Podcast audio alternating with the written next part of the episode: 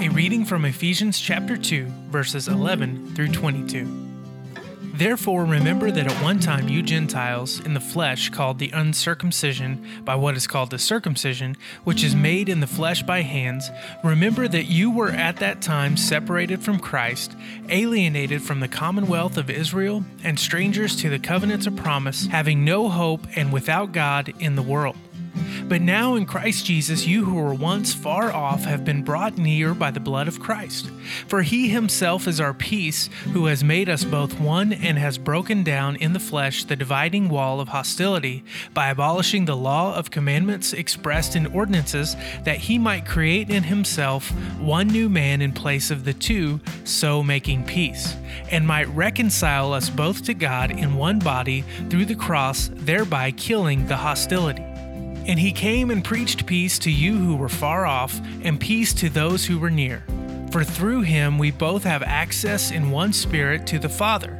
So then you are no longer strangers and aliens, but you are fellow citizens with the saints and members of the household of God, built on the foundation of the apostles and prophets, Christ Jesus himself being the cornerstone, in whom the whole structure, being joined together, grows into a holy temple in the Lord. In him you also are being built together into a dwelling place for God by the Spirit. I'm sure we've all heard the phrase us versus them, a mentality that if you aren't for me, then you are against me. This has been the way of humanity since Cain and Abel, hasn't it? We immerse ourselves in competitions, real or imagined. In many ways, we do the exact things the church in Ephesus was doing when Paul sent his letter. They were building walls and creating division. We have become a society that is excellent at building walls and embracing division. I mean, without trying to get political, wasn't a wall a primary talking point in the 2016 election? The truth is, we love our walls. But Paul admonishes the church, and I believe is admonishing us to allow Jesus to tear down any walls or divisions that arise among us. He reminds us that we were once separated from Jesus ourselves.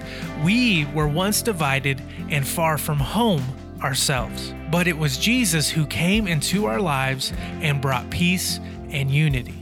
Verses 14 through 16 read For he himself is our peace, who has made us both one and has broken down in his flesh the dividing wall of hostility by abolishing the law of commandments expressed in ordinances, that he might create in himself one new man in place of the two, so making peace, and might reconcile us both to God in one body through the cross, thereby killing the hostility.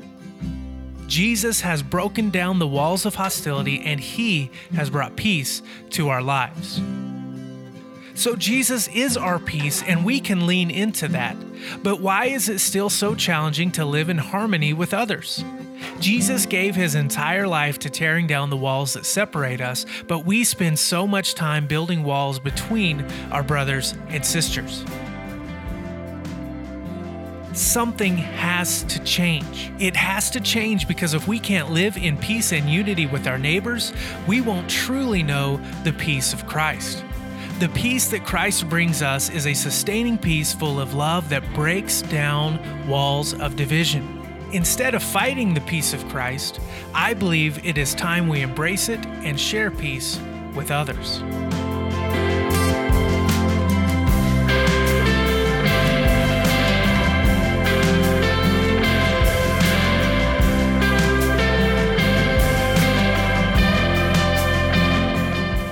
Us pray. Holy God of Israel, ever present and moving among your people, draw us near to you, that in place of hostility there may be peace, in place of loneliness, compassion, in place of aimlessness, direction, and in place of sickness, healing. Through Christ Jesus, in whom you draw near to us. Amen.